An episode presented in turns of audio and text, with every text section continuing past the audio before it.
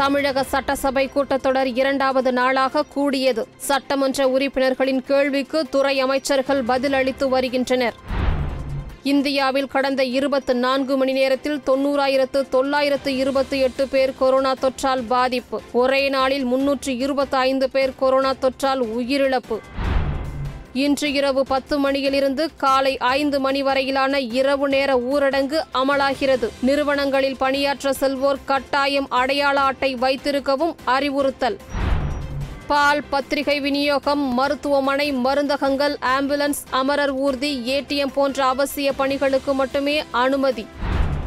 தமிழகத்தில் இரவு நேர ஊரடங்கின் போது மாநிலத்திற்குள்ளான பொது மற்றும் தனியார் பேருந்து சேவைகளுக்கு அனுமதி. மாநிலங்களுக்கு இடையேயான பேருந்து சேவைக்கும் அனுமதி அளித்து உத்தரவு. இரவு நேர ஊரடங்கின் போது தமிழகம் முழுவதும் பெட்ரோல் பங்குகள் இருபத்து நான்கு மணி நேரமும் செயல்பட அனுமதி. சரக்கு வாகனங்கள் எரிபொருள் வாகனங்கள் இரவு நேரத்தில் இயங்க அனுமதி. அனைத்து கல்லூரிகள் மற்றும் தொழிற்பயிற்சி நிலையங்களில் பயிலும் மாணவர்களுக்கு ஜனவரி இருபதாம் தேதி வரை விடுமுறை. ஒமைக்ரான் தொற்றால் பாதிக்கப்பட்டு சிகிச்சை பெற்று வந்த எழுபத்து மூன்று வயதான நபர் சிகிச்சை பலனின்றி உயிரிழப்பு. மத்திய சுகாதாரத்துறை அமைச்சகத்தைச் சேர்ந்த அதிகாரிகள் தகவல். முழு ஊரடங்கின் போது போட்டித் தேர்வர்களுக்கு அனுமதி. நேர்முக தேர்விற்கு செல்பவர்கள் நிறுவனங்களின் அழைப்பு கடிதத்தை காண்பித்து பயணிக்கலாம். முன்னாள் அமைச்சர் ஆற்காடு வீராசாமி மருத்துவமனையில் அனுமதி. இடுப்பு எலும்பு முறிவு காரணமாக வடபழனியில் உள்ள சிம்ஸ் மருத்துவமனையில் சிகிச்சை.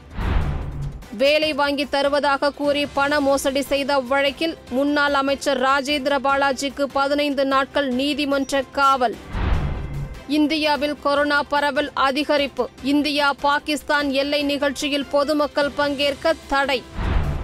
நீட்டுக்கு எதிரான முடிவுக்கு வலு சேர்க்கும் வகையில் ஜனவரி எட்டாம் தேதி அனைத்து கட்சி கூட்டம். முதலமைச்சர் மு க ஸ்டாலின் சட்டசபையில் அறிவிப்பு.